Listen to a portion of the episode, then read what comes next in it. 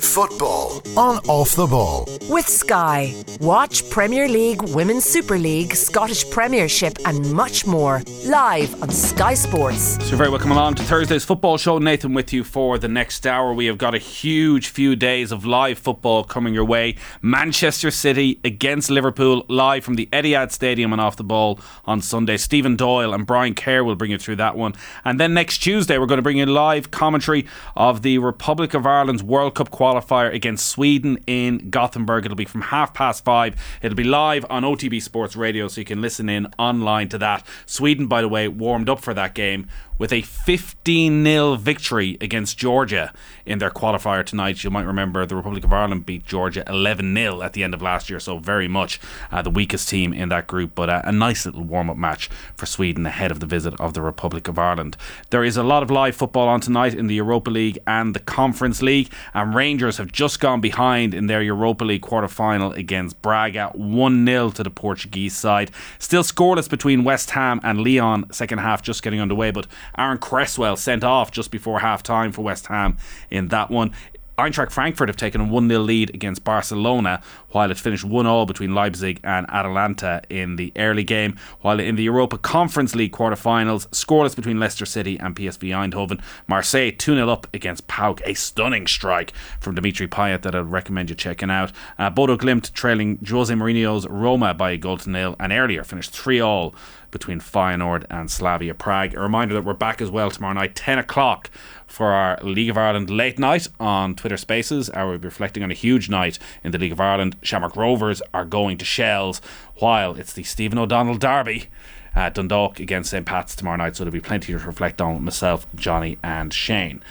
But right now, I want to talk about, well, we want to talk about Karim Benzema in a moment, but first we want to talk about Manchester City and the developments today. Uh, the football writer Philippe Auclair is on the line. Good evening, Philippe. Good evening to you. Uh, we had wanted to get you on to talk about the greatness of Karim Benzema, but yes. uh, news has developed quickly over the last few hours, and Der Spiegel, the German newspaper, at the centre of it, center of it uh, with revelations around Manchester City and the investigations that have been going on into the club for the last three years around inflated sponsorship deals with the connections with the ownership in Abu Dhabi, hidden salary payments made to a former manager, illegal payments for underage players. Could you talk us through exactly what's been revealed today? Uh, oh my goodness. um, I, yes, thank you very much. That's uh, very kind of you to ask me. I, have spent most of the day actually poring over the documents which have been published on uh, by Der Spiegel, uh, because the important thing, I suppose, about what they have uh, put out uh, this this afternoon is not just um, the alleged facts, but it's also all the documentation and the context, which was missing until now. And I think many of the people who will be aware of the reasons why Manchester City were actually um, banned for two years by UEFA in February 2020. Uh, before this uh, sanction was overturned by CAS in July of the same year, uh, we'll have an idea what we're talking about. We're talking about, uh, and we've got to be careful here. Obviously, I know the Irish libel laws are pretty mm. pretty strict. Uh, but we're talking about allegations of um, having, for example, Roberto Mancini's salary paid in part for a fictitious, by a fictitious contract with Al Jazeera, which happens to be uh, the national broadcaster there. Uh, we're talking about um, young youth players, uh, actually Brahim Diaz and, and Jadon Sancho, being pressured into signing deals with Manchester City by financial inducement, which of course is totally illegal given the uh, age at which uh, those players were allegedly approached. We have to to be sure of mentioning that. We're talking about a number of payments to agents and which were going through um, intermediaries who probably shouldn't have been used or sh- yeah, shouldn't be used.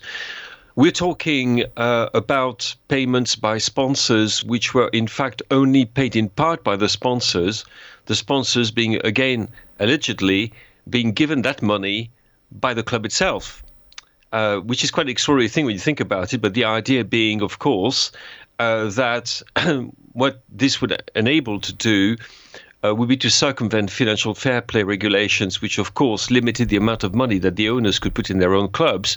So what you do is that you give money to a sponsor, and the sponsor gives you the money back, but to the club itself. Again, these are all things which are not exact have been discussed before. The difference here is that we have a lot of documents to um, corroborate the allegations which have been put forward by Der Spiegel. Um, and I think one of the most serious things, as far you know, as, as somebody who's been following this story quite closely for for a while now, I think one of the most serious things in this is that when um, the uh, Court of Arbitration for Sport um, decided to um, give uh, the verdict to Manchester City back in July 2020, as in to overturn the two-year ban which had been imposed by FIFA, by UEFA, excuse me. One of the reasons was that they were struck by the testimony of some of the Manchester City executives who went to the tribunal and swore that no, none of this had happened. And there is one particular instance and uh, perhaps you'll excuse me for not going into the particulars of this one because I think it's a, actually a very important legal point and which might uh, be of even greater importance in the days and the weeks to come. Um, it seems that there is at least elements to believe that this particular executive was not exactly telling the truth. And um, if that is the case, that would be very serious indeed, mm. because that would be a, a matter that would probably force. I mean, normally would uh, bring uh, would make uh, CAS and UEFA uh, go back to the, the the case and say, hold on, this was not done properly. Now, of course, the other thing as well is that for three years and three months now, there is an investigation which has been ongoing by the Premier League. Very difficult to get details about it because it is a so called confidential matter. So it's very difficult to understand exactly what they're investigating, but which is also centered on Manchester City. And without giving away too much detail again, um, the what I've said, what I've uh, uh, alluded to beforehand, is probably what the Premier League is looking at as well. Now, the Premier League is going to come under scrutiny and under a great deal of pressure now that this dossier has been published to actually tell us uh, what exactly they're doing and what they're investigating, and are they going to come to some conclusions at some point? And should Manchester City be found to be uh, have been to be an infringement of Premier League rules, uh, would they act and how would they act? So all of this suddenly has brought back uh, a dossier which we thought had been set aside about a year and a half ago now, uh, has brought it back to, to the front pages. And um, what we've got to wait for now is a reaction from UEFA, from the Premier League, and especially from the club itself, and also from the various uh, companies and government agencies from uh, Abu Dhabi and the United Arab Emirates, which have been quoted in, in the Spiegel dossier, and um, which apparently have none of them and have actually reacted or given a response or reply to the German magazine. Um, it's it's one way of going on about it, I suppose. Mm. But there, I think I, I hope I haven't completely. Uh, drowned your yourself and your listeners into too much detail but the that that's basically the the root of of the dossier is all about um, circumventing financial fair play regulations by using sponsors and by using state aid disguised as sponsor money and the rest of it, uh, you know, which all I have said, and which of course are very, very serious allegations. Absolutely. And listen, I think uh, you've described it brilliantly there, Philippe, and the detail is absolutely crucial. And it in is. terms of its importance, you talk about like illegal payments for underage players is one of the accusations. Like they wouldn't be the first club to be accused of such things, and oh, inflated no. sponsorship deals and hidden salary payments would feed into a belief that a lot of people have had around Manchester City have been a, essentially a state-run club. Uh, when you look at their various sponsorship deals they have around their jersey and their stadium and the links that are there with Abu Dhabi, is is it the revelation here then that actually there is now allegedly, according to Der Spiegel, there is written proof for allegations that have long been denied and been denied for CAS, for UEFA, and presumably, as you say, with this Premier League investigation, that now there is a proof of what Manchester City have long denied, and they're now potentially going to have to deal with the consequences. I say potentially because, well, who knows? Yeah. Who knows? Um, it's a little bit more complicated than that. Um, the fact is, when you have a club which is owned or which was owned until very recently, when it was switched to another company, but it's basically the same ownership, um, by an investment fund. Uh, this investment fund is headed by uh, the deputy uh, prime minister of the United Arab Emirates, who is also the half brother of the president of the United Arab Emirates, and the son in law uh, uh, as well of the Emir of Dubai, uh, if I'm not mistaken. Um, and you put all that together and you add the fact that um, the money uh, that has been invested in, in, in there is is basically Emirati money, and, and and you look at the number of positions that the people who are at Manchester City also have with the United Arab Emirates government and authorities, and you think, well, it's it's obvious. It screams at you, this is owned by the UAE, but. Manchester City has always denied that was the case and always said that it was a private property that it was a private investment by Sheikh Mansour uh, bin Zayed, and it had nothing to do with the authorities. Now, one of the things that the uh, Spiegel asserts is that there was at least uh, one case, in fact, several, in which um, several uh, in which payments were actually made, but only after they had been authorized by a government agency. And, and, and they said they used quite an interesting simile here.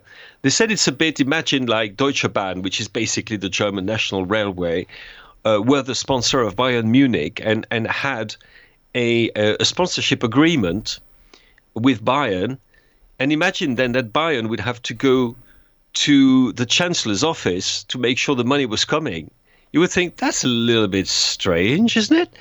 And that's exactly what happened in this particular case, uh, according to, the, to Der Spiegel.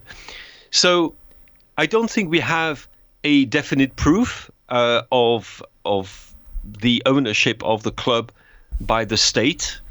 Uh, what we have is yet more um, circumstantial evidence that indeed uh, there is control of that club by uh, the Emirati um, by the Emirati government and royal family. And I will leave it at that because you could say it was the same thing. I would say it's not quite the same thing, but I think we all know what we're talking about. Mm. This is a club which is basically, yes, controlled by a nation state. I mean, in a different, perhaps not as as direct a way as, for example, PSG is controlled by Qatar, uh, because PSG is controlled by QSI, which is a sports investment uh, of the nation, of the Qatari uh, nation, the same way that Newcastle United is owned 80% by PIF, which is a sovereign fund which only happens to be uh, to have Mohammed bin Salman, the crown prince, as uh, as president. So it's not quite as direct as that, but there are loads of elements in what Der Spiegel has been publishing today, uh, which seem to confirm what I think we've all thought from the very beginning, as it is a state project it does feel as though that Manchester City, with all the success that they are having on the field, and maybe this will be the finally be the year that Pep Guardiola sees them over the line in the Champions League, that they've almost got mm-hmm. to a mm-hmm. stage where they're too big to fail. And in terms of potential consequences for this, and what the Premier League, what UEFA, what the Court of Arbitration for Sport might do. That you've covered yep. this sport, and we've had so many of these conversations around so many different areas, clubs like, do you see any potential serious consequence coming down the line that will affect Manchester City on the pitch in any way? Uh, I would be very interested to see what the reaction within the Premier League is going to be. Um, and I'm thinking that uh, Manchester City doesn't have, you know, the, Premier League is is a limited company which has got 21 shareholders, the 20 clubs which happen to be in the Premier League at that particular time, plus uh, the FA, which but the FA is more kind of a regulatory body when it comes to the format of competitions and fairness of competition and so forth. But of those 20 shareholders of the Premier League today, when they read or they will read um, what the Spiegel uh, published today, I think there was quite a few who might think, you know what, I, I'm I'm not happy with that. I don't think that's fair. And whether they decide to act upon it and to put pressure within the Premier League for the Premier League to actually do something about it or not, that's entirely up to them.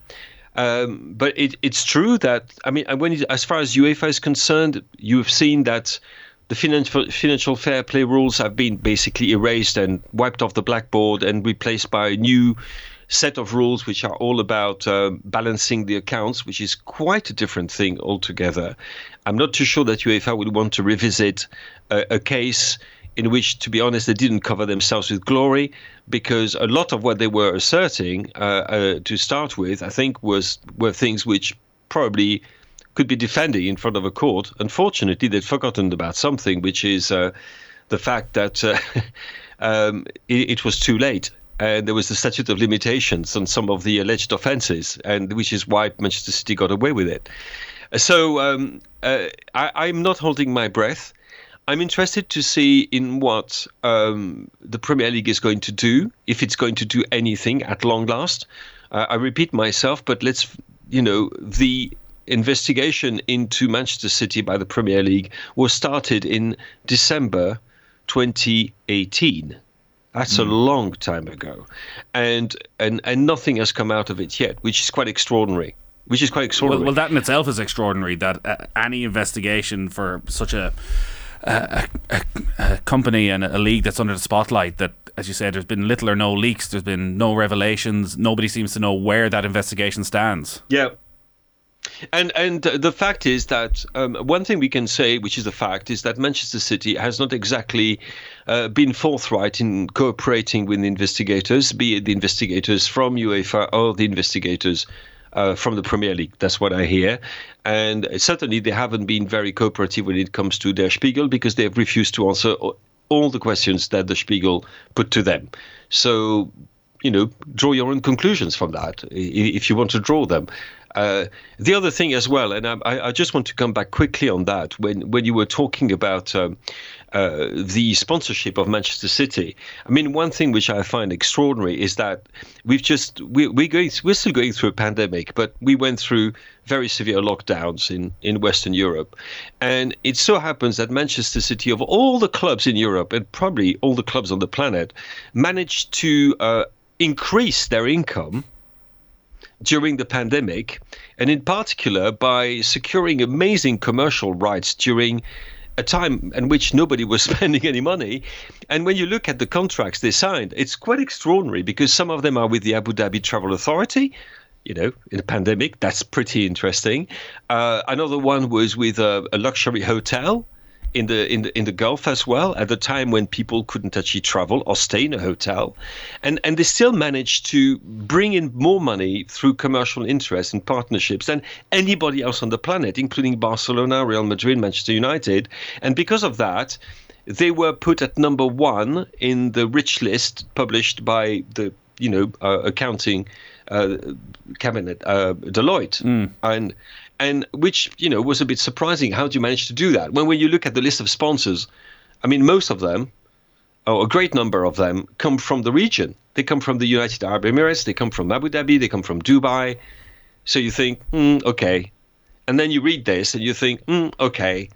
So is it a level playing field? Well, no, it's not. You just need it's to not. visit. You just need to visit the Etihad Stadium and compare it to a trip to Anfield or Old Trafford or any of those stadiums, and it's a, a very different scene. For, Certainly, yes. For some of those companies to be investing in. Probably all be checking in with someone every now and then. After we, we imploded in the league last year, I wasn't right for yeah. a long time. Keep up to date with the latest WSL action and the biggest interviews. Subscribe to the Koi Gig podcast stream on the OTB Sports app now. Uh, we've only a couple of minutes left. We had when we were initially making the call, the intention was to talk about Karim Benzema after oh, yes, please. his hat trick. we, we, don't have a huge amount of time. Uh, you've obviously been following his career from. I saw Miguel Delaney put it into sort of three different spells from being the wonder kid, then the guy who had to play second fiddle to Cristiano yes. Ronaldo, to now becoming the very much the superstar in his own right. Yeah, and the debate that's been going on about the sudden improvement in Karim Benzema. When you were watching Benzema during the Ronaldo years, was it a Benzema who was constantly sacrificing himself for the team, or has actually is there a maturity to his play that has allowed him to become a, a better player now than he was seven, eight years ago? He's a better player now than he than he was, and um, and he's actually one of the very best players on the planet now. But I think that we tend to exaggerate the the uh, extent to which he put himself in Ronaldo's shadow. Um, he's a proper football player, which means he's a collective player, which means that if he's got an absolutely astonishing goal scorer by his side, he will of course make sure that he, he, he does everything to make him shine. But if you look at his numbers um, at the time when Ronaldo was there, he's had actually some of his best seasons. I mean, I think his second best season after this one uh, at Real Madrid uh, was back in 2011 2012, where he scored 32 goals in, in 52 ga- games. Excuse me, that's not exactly rubbish. Um, and, and in fact, his numbers have always been exceptionally high. I think it's just because he was next to one of the great goal scorers of our, perhaps the great goal scorer of our age. Uh, because of that, his contribution was perhaps not seen for what it was. Perhaps people didn't quite appreciate how complete a player he was, the intelligence of the player, the fact he can score left foot, right foot, header, heavens above those headers against Chelsea. They were amazing. Um, and also a great passer of the ball, somebody who knows how to pace himself, etc., etc., etc. I think the one thing about about uh, Karim Benzema that people should realize is the absolute consistency of his output ever since he broke into Lyon into the first side in the first 11 uh, which was 2006, but mostly the 2007-8 season when he started to play so regularly. Actually, was one of the pillars of that particular team, and since then, he's basically been scoring 20 to 30 goals a season, almost all of the time. We're, we're talking about a true great. Uh, he's not the kind of personality, obviously, that people would uh, uh, associate perhaps with a, a, truly great player. Uh, he's also had his moments of shadow, shade, even darkness. Uh, we shouldn't forget that he was recently uh, sentenced to uh, a year, you know, one year suspended and and pretty hefty fine for his role in the inf- infamous uh, Mathieu Valbuena sex tape affair. But there is an appeal. He appealed against this uh, sentence, an appeal which is going to be heard uh, at the end of of June.